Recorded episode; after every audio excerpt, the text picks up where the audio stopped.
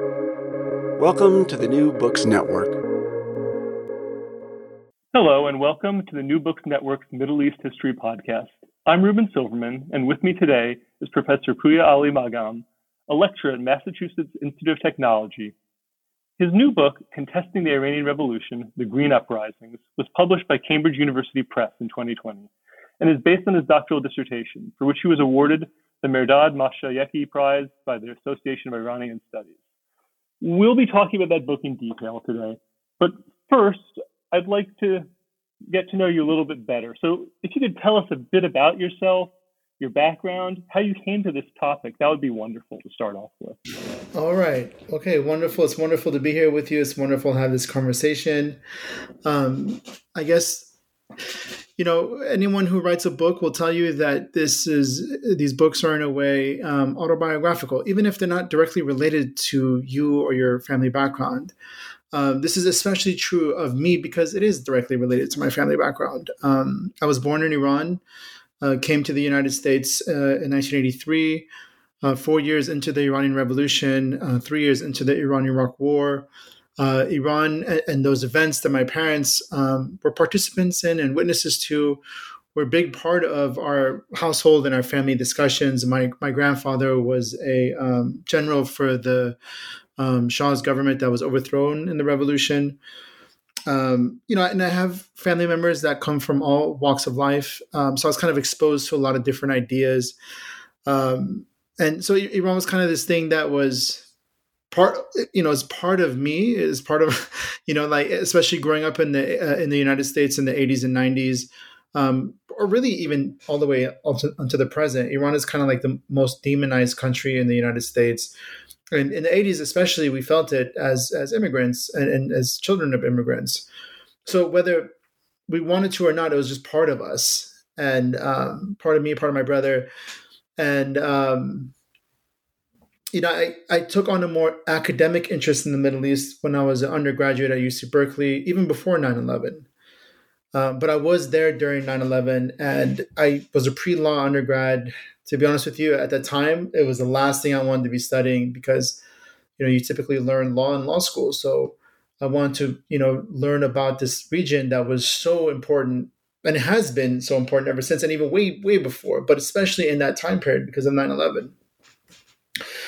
So I started taking courses. You know, I'm a I'm a native Persian speaker, but my reading and writing writing wasn't always the best. Started improving upon that, and um, you know, I, I, took a course on on it's called the Iranian Revolution and its impact in the Middle East. It was a political science course at at UC Berkeley, and it was a, it was the first time that I was taking a course that directly spoke to my family history and history all of a sudden became so personal to me. Um, in high school, you know, I wasn't the best history student, wasn't the best writer, and then I ended up becoming a uh, political science and Middle Eastern studies double major at Berkeley.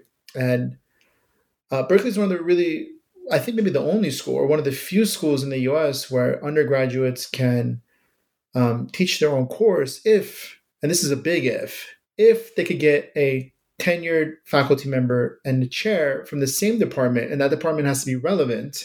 Like if I want to teach a course on Iran, I can't go get a physics professor and a physics chair from the physics department to sign my forms, right? So this course that I took on the Iranian Revolution and its impact in the Middle East was no longer being taught after my, after I took it. And the, the instructor was a lecturer, kind of like I am here at MIT.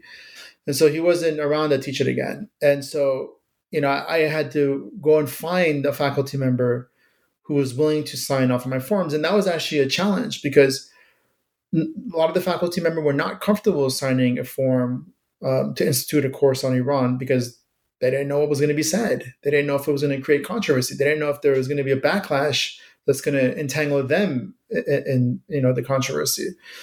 So I had finally found somebody in the international relations department who signed it, and then um, you know started my own course mainly because this was this was post 9-11 america and, and these are the courses that actually needed to be taught and they were being scrapped because there were budget cuts and they weren't hiring the instructors to teach them so i was always really stage fright and you know didn't like speaking in public and you know but i believed in in the importance of this material so I remember the first day I was really nervous, sweaty palms, probably an enlarged tongue, if I remember correctly. And, you know, I was there, the, my, my students were my peers, essentially. We were all undergrads. And I got up and because I was so excited about the material, within a couple minutes, I, I forgot that I was speaking in front of 30 students. And I went on for, you know, duration of the course. And, and it, it just, it was one of those wonderful moments where I realized really late in my undergraduate career what my calling was. And I, I didn't want to be a lawyer anymore. I wanted to be a, a, a professor. I, I, retaught that course my a second and then a third semester. I had enrollment jump from 30 to 60 to 70 students. And then I graduated, and I was actually really sad about graduation because that meant I couldn't do all the things I was doing as an undergrad. So I was determined to find my way back into academia um, to be able to teach these courses. Uh, my my dad is interesting because my dad wanted me to be a lawyer, and he was like, "Well, if you like teaching so much, why don't you teach law?" And I'm like, "No, I, the reason why I like teaching so much is because this material is so important, and and, and I'm passionate about it." And so, you know, I, from there I went to grad school, you know, a couple programs, and then um, when I got into the PhD program at the University of Michigan, in my admissions uh, personal statement, what I had envisioned ended up having nothing to do with what I ended up doing as a dissertator, as a as a PhD student, and really it's because the summer before I started the program is when this uprising uh, in 2009, the Green Movement or the Green Uprising, um, happened in Iran, and I was captivated by it, and I understood it in in a very different way. Um, you know, and, and, and my understanding of it was really informed by this passion slash obsession I had been nurturing since my undergraduate career, since I took that course on the Iranian Revolution and its impact in the Middle East, since I started teaching that a similar course. So this is like you know early 2000s all the way to 2009 for like eight nine years I've been nurturing this passion and and when I saw this movement unfold, I understood it in very different terms and and when it continued for six or seven months and then it um, essentially was crushed by the Iranian government I started seeing a lot of people talk about, a lot of experts, a lot of commentators, a lot of academics themselves talking about how it was a failure. And I actually just didn't see it that way. Um, I didn't, first of all, I didn't think it was over. And um, I didn't think, and, and, and, again, this was informed by history and Iranian history in particular. Uh, Khomeini himself, uh, when he you know, came at the helm of the Iranian Revolution in 1978-79, he had led an uprising 15 years prior that you could have easily said was a failure. He was you know, arrested. He was ultimately exiled, first to Turkey, then to Iraq, and for 15 years, you know, it was a failure until it wasn't. So when I saw this uprising happen, I saw so many victories, so many successes beyond the dominant narrative, and that was that this this demonst- these protests erupted because there were allegations of election fraud in 2009. It, uh, erupted to either undo the election results or to overthrow the state that ratified them. And, and it failed really in, in both. It failed to undo the election results and it failed to overthrow the state that ratified them. But if you kind of transcend that binary, you see so many important victories on the ground, victories that I think are still haunting the Iranian government to this very day.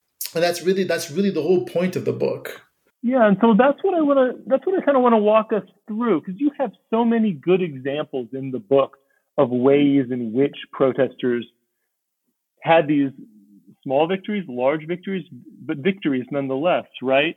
And so what I took to be one of the most important ones was the way you looked at how protesters, you said, subverted the political calendar of Iran. So to me, that was a very central point you were making, and that one you can kind of walk us through a bit.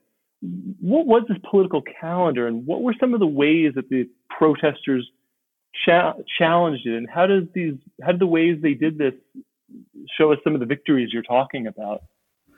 Yeah, so if you think of states as not just governments, but you know a system of values and beliefs right? That then we can teach our students in grade school. They're, they're raised to think about it. Like in the united states we think of the united states as this beacon of freedom the oldest democracy in the world.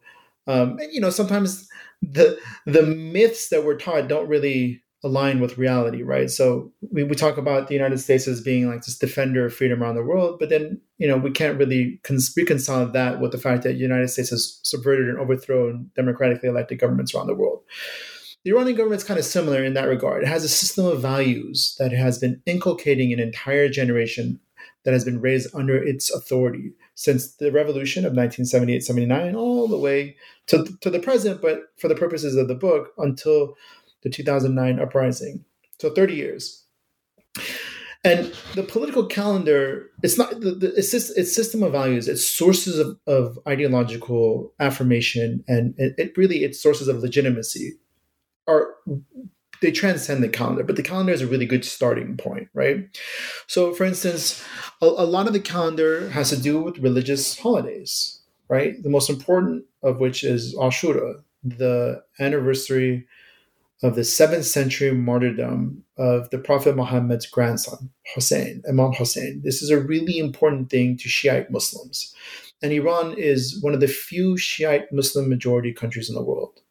When we think about um, you know, Islam, people often say, well, there's a split in Islam just like there is in Christianity. Uh, this is true, but there's two really important differences. The split in Islam is much more uneven. Whereas in Christianity, it's about, I don't know, 1 billion Catholic, 1 billion Protestants. And, and, and Islam is different. We have like 85% of the Muslim world is Sunni, uh, 15% are Shiite. Uh, and the other important difference when comparing Christianity to Islam is that this split is, has, is not nearly as bloody historically as it has been in Christianity.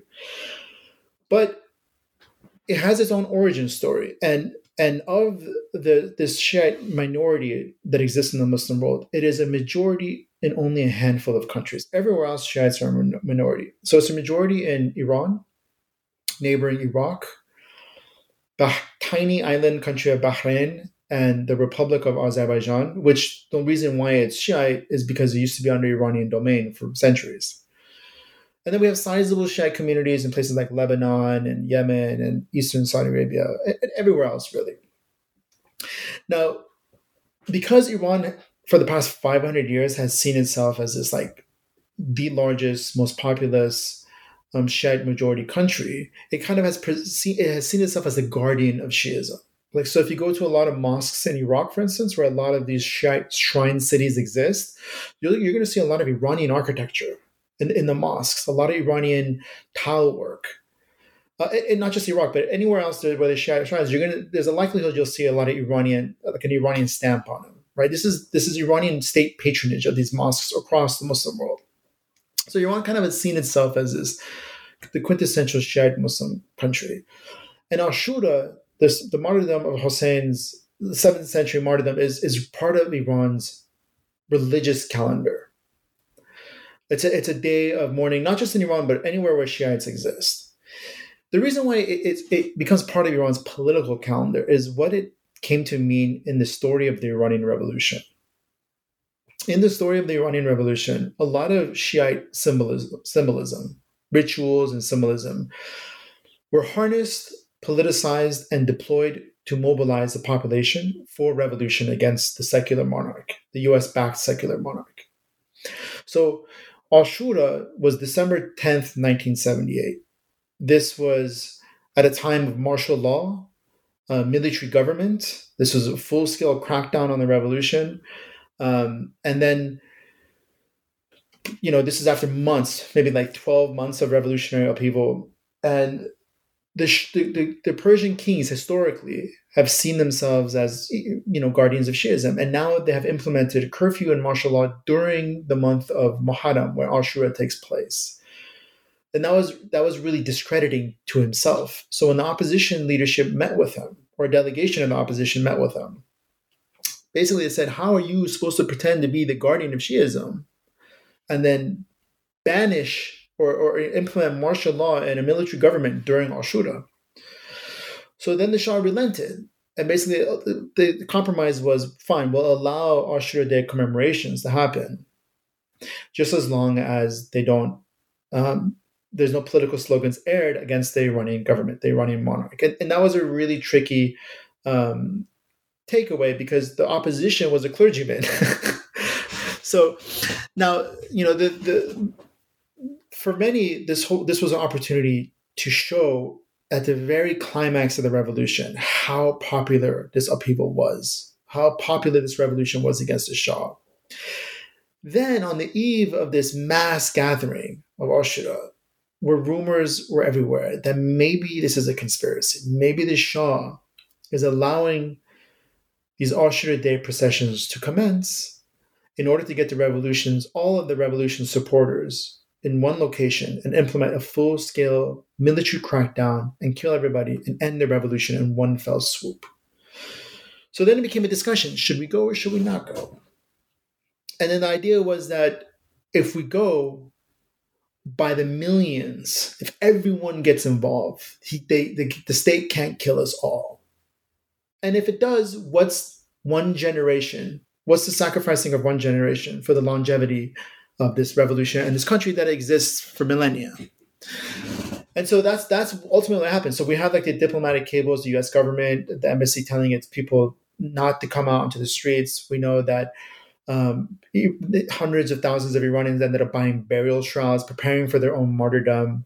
The Shah had stationed tanks nearby in case unrest were to happen. Helicopters were overhead, but literally millions of people came out on the day of Hussein's martyrdom essentially ready to die for the revolution. So, this religious holiday now, in the context of the revolution, became a deeply important political event. So, the, the Iranian government post revolution has instituted all, all these days as part of its political calendar, right? And, and kind of it's a day where people now come out not only to observe religious holidays, but as a as a as a day to kind of pay tribute to the revolution or pay tribute to a modern interpretation of Hussein's martyrdom. And the idea, for instance, is if Hussein, if Hussein in the seventh century rose up against tyranny and injustice, and so we so did we to honor him properly, not just mourn him like you know customary customarily people had done before. They just mourned him. Now the interpretation was in the 70s, people were not just mourning him anymore, but heeding his example. The idea is that if the Prophet Muhammad's grandson, here, here let me say this, before Hussein died a martyr's death, so kind of people saw this as a defeat. Well, if, if God let Hussein, Hussein, the Prophet's grandson, die, then what would happen to us if we rose up against tyranny as well? Then you see in the 60s and 70s a new interpretation emerge amongst militant inclined Islamists, both clergy and non clergy. The idea was that if Hussein fought and died fighting tyranny and injustice, is your life more important than his to then not fight the injustice and oppression of today? If you want to heed his example, you shouldn't just mourn his death. You should raise his banner against any form of injustice, not just a political injustice, but the injustice of a landlord, factory boss, an abusive husband, anything, everywhere, at all times. This was a really, really radical take on him. So then, post revolution, Ashura became this day where people mourned Hussein's death, death as well, but then they also came out and talked about the United States as this oppressor, or Saddam Hussein in the context of the Iran Iraq War as this new murder of Hussein. But you know, fast forward 1400 years, the the the murder of Hussein and the modern day manifestation of it. So it became like part of Iran's political calendar, and then all those events that were really important to the to the history of the Iranian Revolution, like the seizure of the U.S. embassy. The seizure of the U.S. embassy for for most Americans, I would say, is a nightmare. It's a traumatic event right? Like Iranians basically, it, we, the discourse that we use kind of tells you how we frame the seizure of the U.S. embassy. We either call it the seizure of the U.S. embassy or the hostage crisis, right?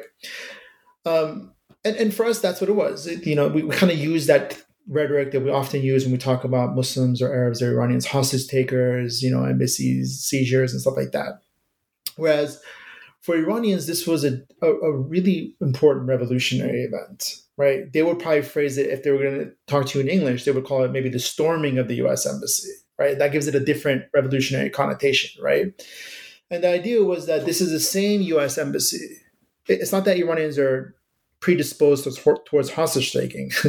the idea is that the whole point of the Iranian Revolution was independence, right? The Shah was seen as somebody that was installed by the United States in a military coup in 1953 against Iran's democratically elected government.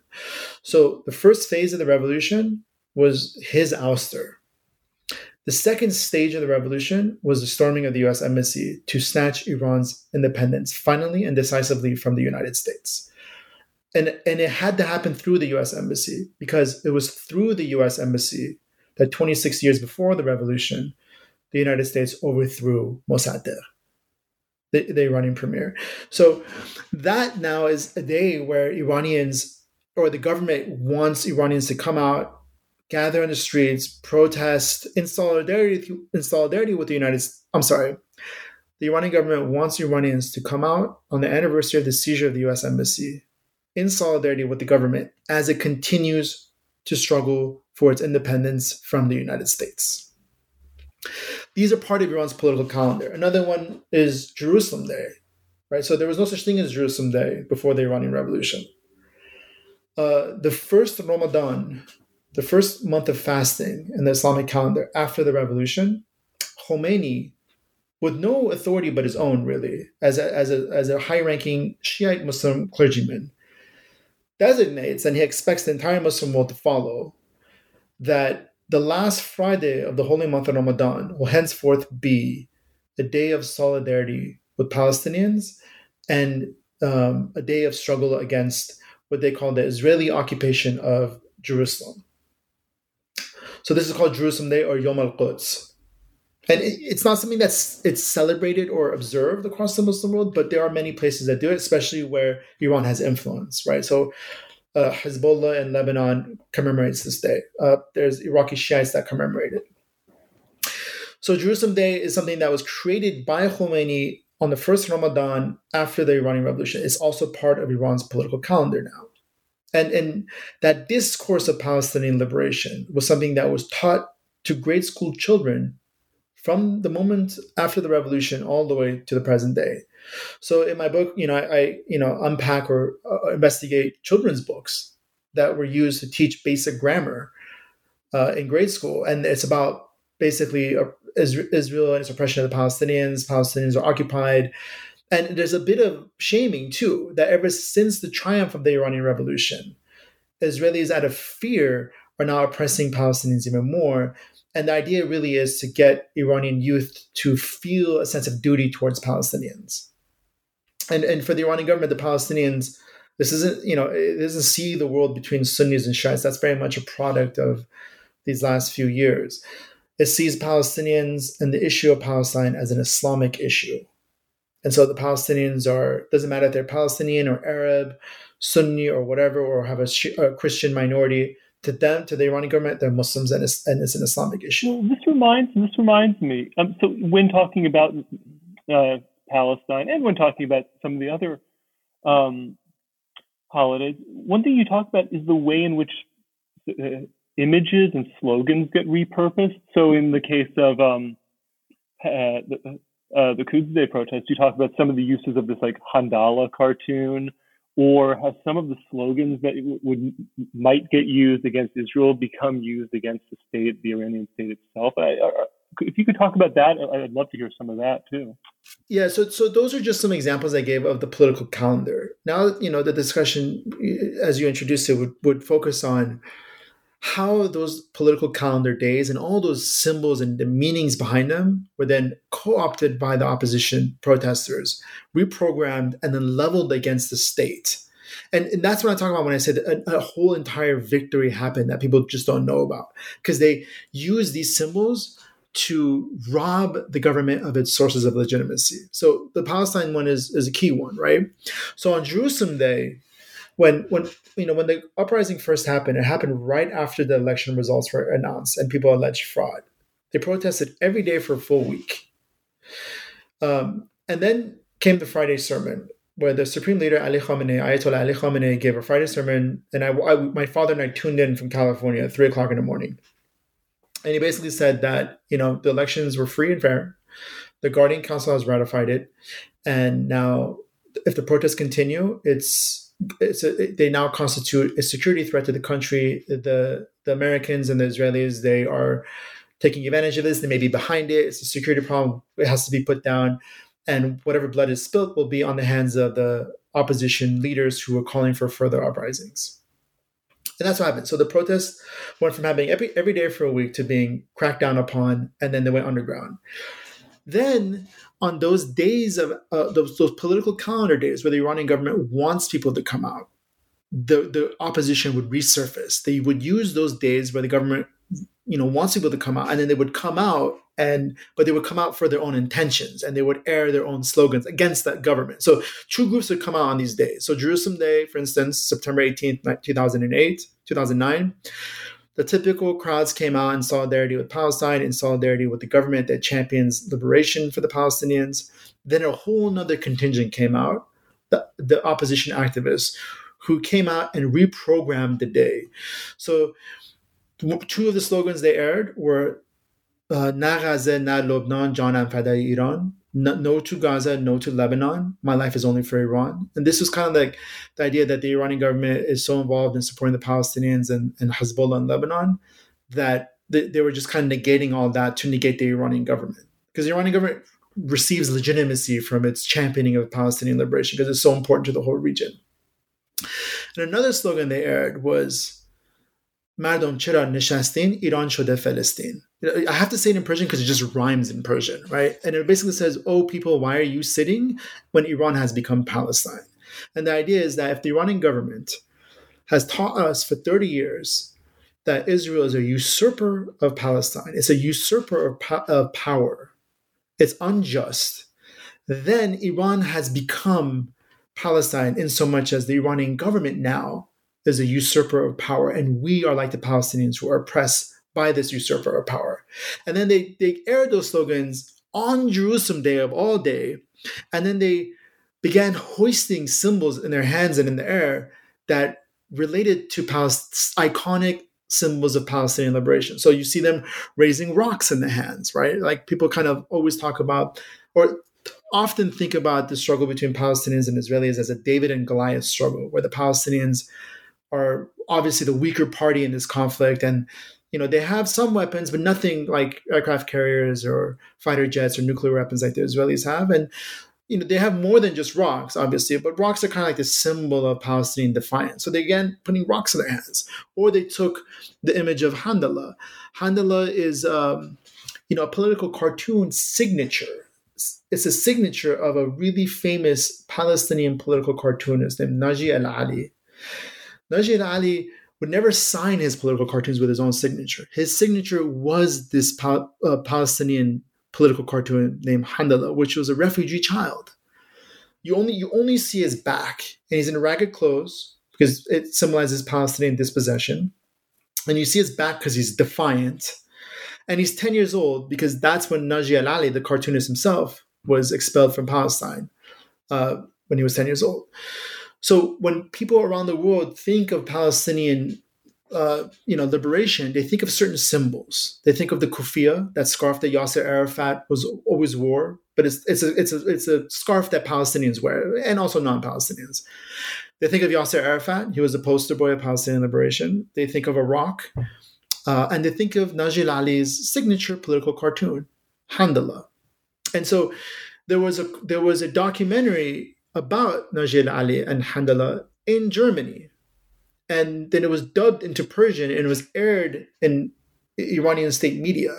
So then activists learned about who Naji al-Ali was and who this political cartoon's Handala, the signature was. So then you see them on Jerusalem Day hoisting pictures of Handala wrapped in a green scarf, the color of the uprising, and saying, Palestine Palestine is right here. Again, using that rhetoric that the Iranian government is oppressive like the like Israel, and we are being oppressed like the Palestinians, using the language of the Iranian state against it. Because here's the Iranian state teaching grade school children about the un- unjustness of Israeli oppression of the Palestinians, and now Iranians on the day of Jerusalem Day we're using that language to now condemn the Iranian government as akin to Israel's uh, occupation of power and themselves as righteous defenders of freedom akin to the Palestinians. Hmm. And, and, one other one other day, I was wondering if you could talk a little bit about too was the National Student Day. Uh, I was I had been unaware of that in Iran, and you emphasized the importance of that in the protests as well. Uh, so maybe you could talk on that a bit too. Sure, we are actually talking about it today in class because oh. we're, we're, actually doing this unit in my in my Iran course. Uh, and uh, I don't know if people would realize this, but you know I'm a big sci-fi fan, so the, that subsection of the chapter refer is titled "The Return of the Real Student Day," and that's a play on the Return of the Jedi. and, and the idea is that you know you know in the U.S. we have the Kent State massacre, right? Four students were killed for protesting against the Vietnam War. Before the Kent State massacre was a massacre at the University of Tehran. When I was undergrad at Berkeley, I don't know, I, I can't find the link. I've looked all over the internet, but I remember coming across an article that ranked the most political universities in the world. And as as a student at Berkeley, which is also a really politically active university, I was I was one I wanted to see where UC Berkeley ranked. And I saw that University of Tehran was ranked number one. And I was I didn't expect it, but at the same time, I wasn't fully surprised because my father, my parents went to the University of Tehran. I heard stories about the level of radical activism in the 70s, and you know, I just knew about it. And so, Student Day was born of a radical protest at the University of Tehran in 1953. 1953 is the year the United States and the British overthrew Iran's democratically elected government. Six months later, the then vice president uh, Richard Nixon flew to Iran to basically endorse this coup government. Iranians knew the United States was behind the coup. So when Nixon arrived, protests broke out, especially at the University of Tehran. And Iranian soldiers opened fire, and three university students died. This is well before the Kent State massacre. It was like you know, 10 University of Tehran massacre. And then every day after that, it's been a day of radical student protest against both the Shah and his US backers. And when I say like a radical student, I'm saying students have died since then protesting the state. So it, it's you know it's a very it's it, it, the University of Tehran has a long legacy of resistance to um, governments, which is also why post Iranian revolution, the Iranian government created its most important uh, prayer hall at the University of Tehran. They wanted to stake a claim there for like a more religious space, just to kind of um, push aside or dilute the leftism of the University of Tehran, the leftist uh, legacy of the University of Tehran. Now, until the Iranian Revolution, it was a day of resistance against the Shah and the government and the U.S. government. This is the this is a student day, December seventh. After the Iranian Revolution, the Iranian government co-opted it it had become a day of mundane speeches where the Iranian government would send um, government personnel to the universities to give speeches about the importance of education, the importance of majoring in, in fields that can be used to help build the country. And that, that's why engineering in Iran has always been so political because it's not I mean, over here in the United States, it's the humanities or social sciences, I would say uh, Iran, it's always been engineering because they always had this political feel like we got to, we need these skills to build the country. And post revolution, that's really what Student Day was about. You know, honoring the legacy that it had against the Shah in the United States, but also kind of depoliticizing its future. For 30 years, this was the history. You know, I'm generalizing a lot here. But in 2009, uh, when the up, when the uprising first broke out in June, and it was for a week long and then it was crushed and they would resurface on multiple days of action like Yom uh, Jerusalem Day, September 18th, or the anniversary of the seizure of the U.S. Embassy, November 4th. It was spread out. Now that's why I call the book "Contesting the Iranian Revolution: The Green Uprisings," because it went from being one continuous one to multiple spread out along Iran's political calendar. December 7th is the return of the real student day. Again like they they basically there was no government personnel going and making speeches anymore. It became a space like it had always been for radical student protest against the government. But this time it wasn't about the government and its us backers. It was against, it was against the government and the government alone. Because there is no us backing anymore obviously so that's why I say when I say the, the, student day is part of that political calendar, and it's the return of the of the real student day, the one that was born of radical protests. You see it now, and the only thing the government could do was try to make sure that people going into the universities were students. So they cordoned off a lot of these universities, so that non-students couldn't go into those universities and augment the protests. So they, they're like, fine, if these protests have to happen, let's have them happen on campuses and keep them isolated on campuses, not have them spill out onto the streets where everyone else could join. So they did everything and anything they could at every turn to kind of control the protest. And then, you know, this is December 7th. And then Ashura, the, that day, that most important day, fell in the same month, December 27th, 2009. That was one of those days where a lot had changed by December. The protest began in June by December 27th, after so much government repression, one of two things could have happened. It's hard to tell. Either all the moderate protesters basically stopped coming because the repression was becoming too serious for them, and you can't blame them for feeling that way. And if they stopped coming and then the more radical ones continued to come, that meant the slogans began to change. And that and the and the methods of political action began to change. So it wasn't no longer, you know, silent days of protest, but maybe rioting or fighting back. Or what happened was the moderates, some of them continued to come, but were now hardened by the repression they had been dealing with, they had been enduring, and the slogans began to change. But one thing is for certain is that the protests began in June, and the slogans were, "Where's my vote?" You know, no to dictator, death to the dictator. No, where's my vote? Where's my vote? Where's my vote? and then in December, it was this is during the month of Muharram, the month where Hussein was killed in the seventh century. The slogan was, This is the month of blood, and Sayyid Ali Khamenei will be overthrown. And of course, the government freaked out because it thought it had controlled the situation because it just it was repressing the protesters all the time. And then in December, all of a sudden, you know, because there was like a two month period where Jerusalem Day was September 18th, and then there was nothing again until November 4th, the anniversary of the seizure of the U.S. embassy. Right, so the Iranian government thought it was over, and then it would just resurface.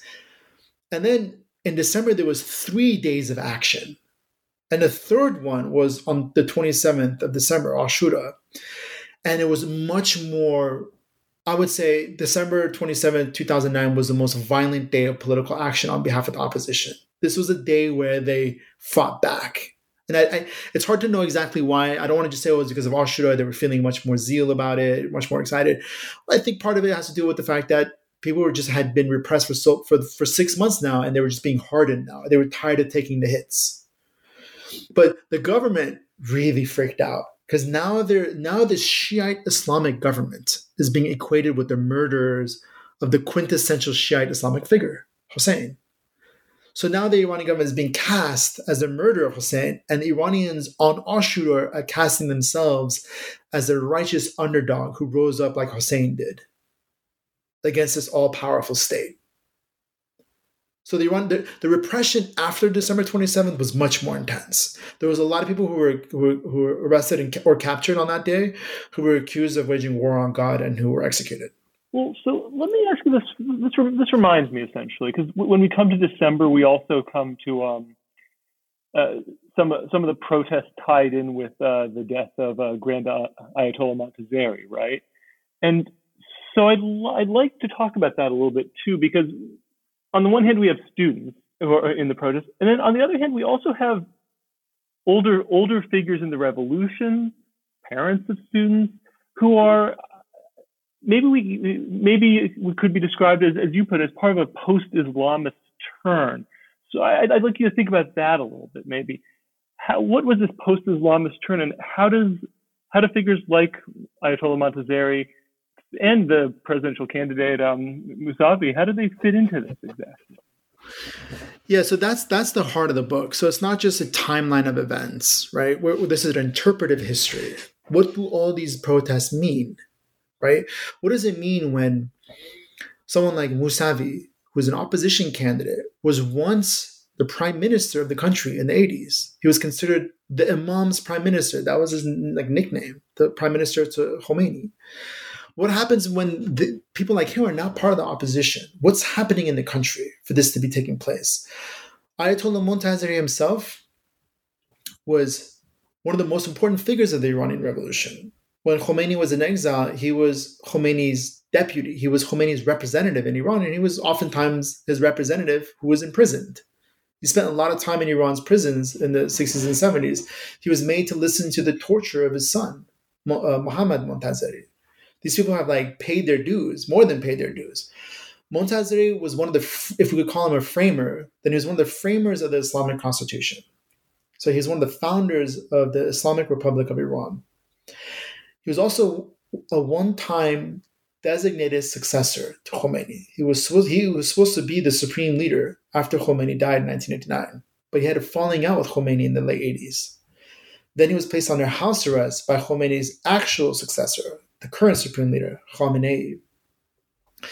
And he outranks Khamenei, the current supreme leader, in terms of religious credential, and he's part of that revolution that Khamenei, Khomeini, and Montazeri and all them were part of. So he's being placed on house arrest from I think like 97 to 2003 before the uprising. And he, he's now out, a frail old man, and he comes out in solidarity with the uprising, saying that the Islamic Republic, the government in Iran, is neither Islamic nor a republic.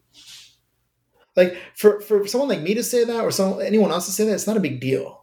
But this is a framer of the Islamic constitution, one of the founders, who was a one time designated successor, who's a senior theologian, came out and said this. That was a big deal, huge deal. So then it was funny because his, his existence has always been a nightmare for the Iranian government post him being dropped from the successorship. And so, like, he was on house arrest and then he was released because the Iranian government didn't want him to die under house arrest you know, of old age, because then he would have been like this martyr figure. But then he ends up dying uh, of natural causes in December 2009. so this is it was just such a nightmare for the Iranian government because now his death and his public uh, funeral, because the Iranian government couldn't um, prohibit his public funeral because this is somebody that helped build the system. The Iranian government did not like him, but to to basically like bury him without any kind of pomp w- would have been self defeating in a way. So they kind of had to let it. They had to let it happen, and there became this mourning ceremony that was another moment to reignite the uprising. And it took obviously took on a, like an anti-government feel to it because this is this is public enemy number one for the Iranian government. And then the really interesting thing is, and this again goes back to strategies and repertoires of the Iranian Revolution that were developed in the Iranian Revolution that then were harnessed for 2009 by the opposition to the government that came to power through revolution. And that is the, the whole ritual behind death. In, in, Shiism, when you die, there's a 40 day mourning period. Right? And the reason why it's 40 days is because Hussein, Imam Hussein again, in the 7th century, when he died, he was beheaded and then his head was transported from where he was killed in Karbala and presented to the feet, presented at the feet of the caliph as evidence that the deed had been done. And then, and then, and then it was transported back and was buried with his body, or so people believe. That all took 40 days. So now, when you when you die in Islam, there's a 40 day mourning period born of this, you know, history. In the Iranian Revolution, what ended up happening is again all these repertoires, all these like rituals were politicized for mobilization purposes in the Iranian Revolution, activists, there were specific days where people protested and people got killed. And they had a 40 day mourning period. But instead of just going to the grave and, you know, being sad and wearing black and crying, which is what you normally would do in most cultures, maybe, what ended up happening was on the 40th day of mourning, people came out again to protest. And then more people got killed. And then they had a 40 day mourning period.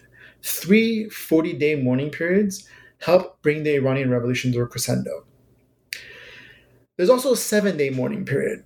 When Montazeri died, his seventh day of mourning fell on Ashura. So it was like a perfect storm against the Iranian government. Here comes Ashura. Anyone who's mourning Montazeri now has an excuse to come out on the seventh day. The seventh day falls on Ashura too. and and this is what happened. This is why Ashura was so explosive on on December twenty seventh, two thousand and nine. But to talk about post Islamism, this is this is kind of like the the theoretical like uh, it's not really an introduction. Post Islamism is an idea that's been developed, especially by um, a sociology professor named Asef Bayat, whom I really admire, and his books are super important. His whole thing is that people when they there's there's no real template for modern Islamic state, so they write out something on paper, and it looks really good on paper, but when they go to implement it, they they're they encounter unanticipated issues. So they're constantly trying to like adapt and adjust and innovate. And then they start hitting snags and more and more problems. And then, you know, stuff happens. And through a lot of trial and error, a lot of those early ardent believers in the idea of creating an Islamic government begin to get burned out. And then they begin to realize they may have made a mistake and clergymen in particular, like Ayatollah Montazeri, are really important because the allegation usually is by the Iranian government that if you oppose the Islamic government, you must be godless. You must be someone who wages war on God. You must be a Westerner. You must be intoxicated with Western ideas, secularism. These are all Western notions. But when someone like Montazeri, who's a clergyman, a devout clergyman, is now saying that I made a mistake, that's that's not just him. That's a transition that's happening people are now saying maybe we should maybe Islam is too important to be confined confined in the trappings of a state. Maybe Islam is too grand. Maybe Islam is too plural, actually. How are you going to build in a system based on Islamic law when there's so many different interpretations of that law? Islam is too grand, is too important to then be confined to a state, especially when the state begins to make mistakes in the name of Islam. So now when you when you're making a mistake, like executing somebody, and that turns out to be you shouldn't have done, or it was just people just didn't like it, or, or massacre political prisoners, which is what happened in the late '80s. You're doing that in the name of Islam. So you see clergy members saying we got to protect Islam by untangling it from the state. So someone like Montazeri, who was one of the framers of the Constitution, began to talk like this. So this is why Iran is such a really important case study because when the Iranian Revolution happened, it was the world's first, modern day Islamic revolution. People often talk about it's not the first Islamic revolution. The Prophet Muhammad's uh, revolution in Mecca and Medina, that was the world's first Islamic revolution. So people talk about Iran's Islamic revolution as being maybe the first modern day Islamic revolution. And that kind of became um, a signal of things to come right? Iran, Islamism did not start with Iran, right? But it was the first time it achieved power through a popular revolution. And then, and then you see the shift begin to gain momentum across the region. Right now, now like Islam has become increasingly the gro- growing or the dominant political discourse of either states or the opposition to secular states. But what's happening now in Iran could also be a signal of what would come if the rest of the region developed Islamic systems. That's not the end all and be all of it. The idea is that Iran was the first Islamic revolution. Now the other countries are kind of like, you know, many people in other countries are following suit. But now Iran is transitioning out of it, or at least large segments of society, including many of the founders, are transitioning beyond this. And that may be an important trajectory that could apply to other countries. It's very difficult to totalize. I don't want to say what happens in Iran is going to affect other countries. That's very Iran centric. And it kind of presents all these countries in the region as being too similar to one another, which is not the case. But there's a connectivity in the region, just like there's a connectivity in Europe or connectivity here in the United States amongst our 50 states. What happens in one state or what happens in one country can impact its neighborhood. And this is especially true of the Middle East. And we know this from not too long ago when there was an uprising in Tunisia in the Arab Spring. That when that triumphed and uh, Ben Ali was overthrown, protests then ignited in Egypt, and Yemen, and then later in Libya and Bahrain, and even later in Syria. So what happens in one country can have an effect in another country, which is also why the United States is so opposed to Iran, because they just don't want its revolution spreading, not because they fear Islamic authoritarianism, because we love Islamic authoritarianism when it aligns with our foreign policy, specifically like in Saudi Arabia. We just don't like Islamic authoritarianism when it's inimical to our American interests. um, let me ask sort of the final but broad question. In this, in the past decade, we can point to outside of Iran, we can point to the the effects of the types of contestation we saw in the Green Uprisings. We can see those in the Arab Spring protests.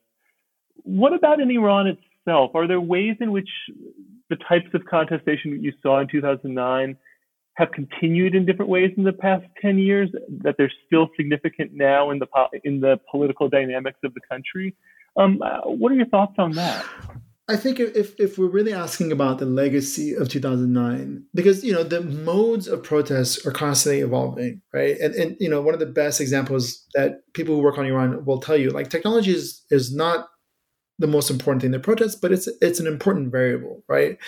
And the constitutional revolution in the early 20th century in Iran, it was a telegraph that people used to coordinate action across a really large country. Iran's a big country.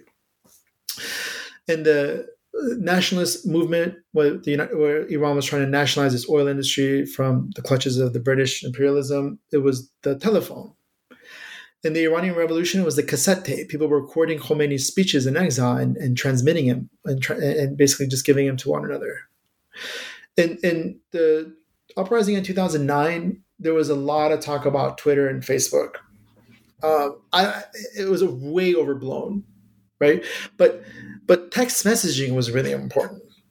People were coordinating text mess through text messaging.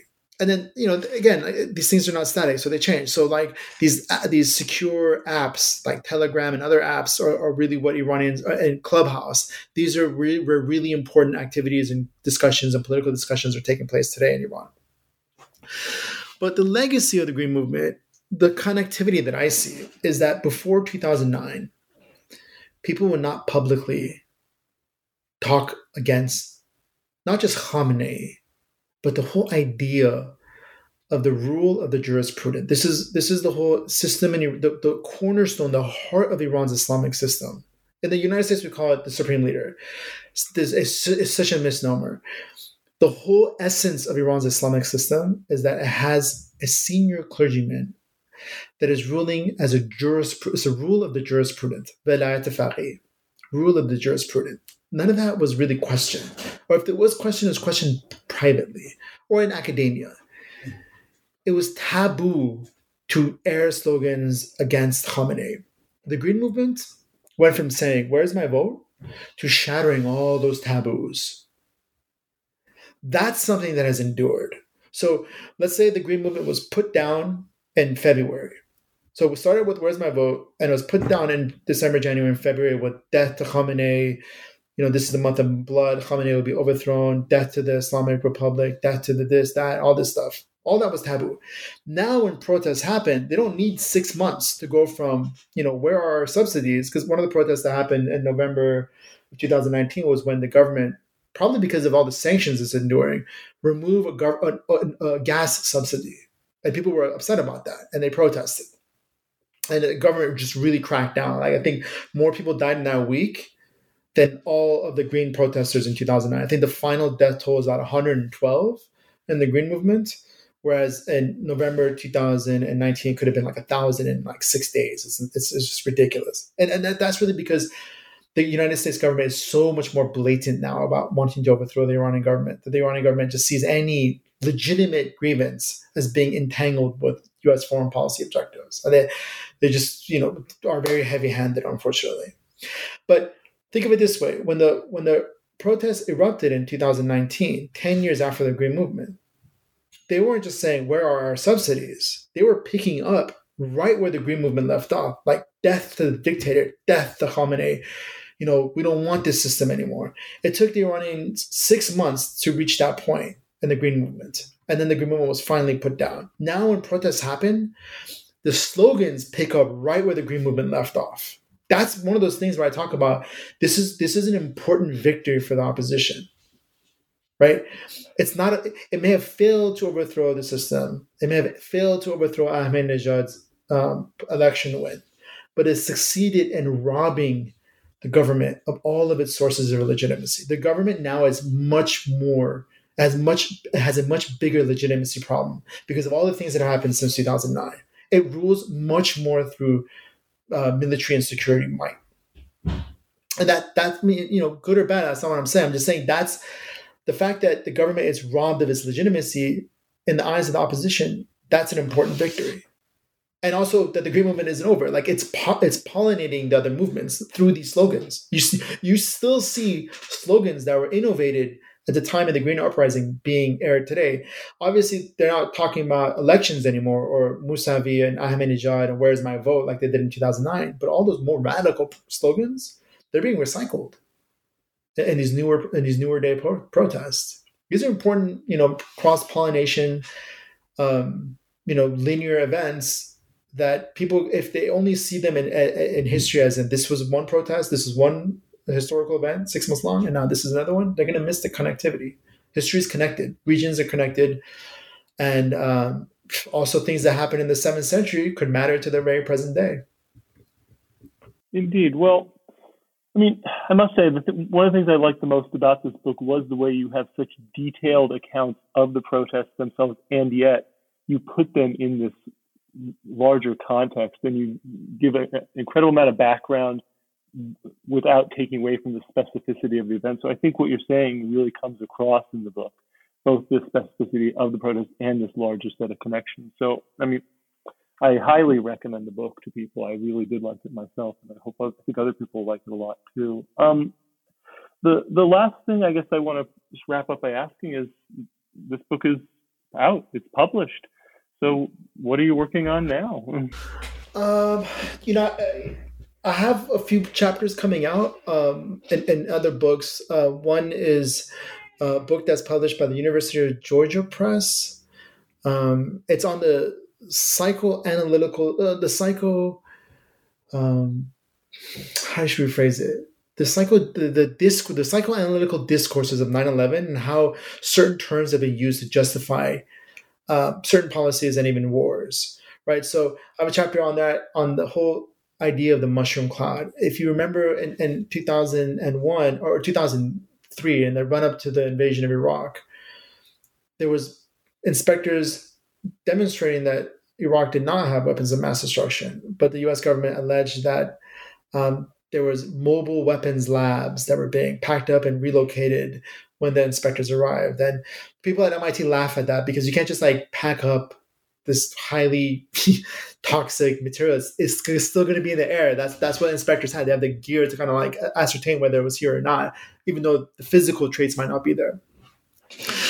And you know, in the middle of all this, the U.S. government ended up um,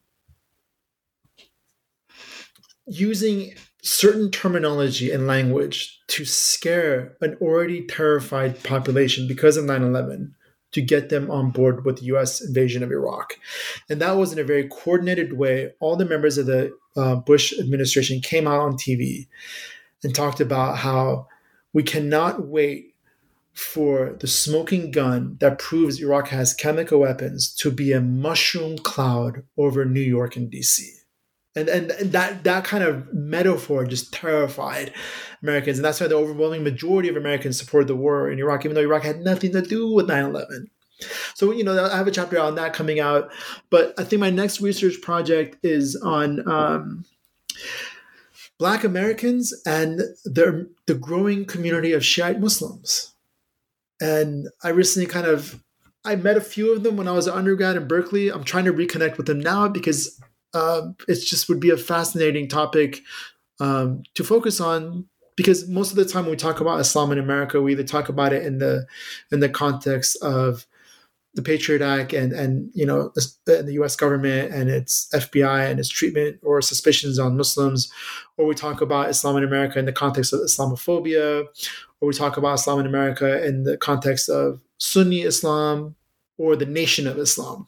Um, and there's a actually a really vibrant, growing, interesting um, community of Black Shiite Muslims, and I think it would be wonderful to be able to do the research um, and and put some academic uh, light or shed some academic light on this, and hope that other people read it as well. Yeah. Yeah, well, that that certainly sounds very interesting, and I look forward to it. Well, thank you for uh, taking the time to talk with us. It's very much appreciated. Thank you so much for the wonderful questions, Ruben. I appreciate it as well.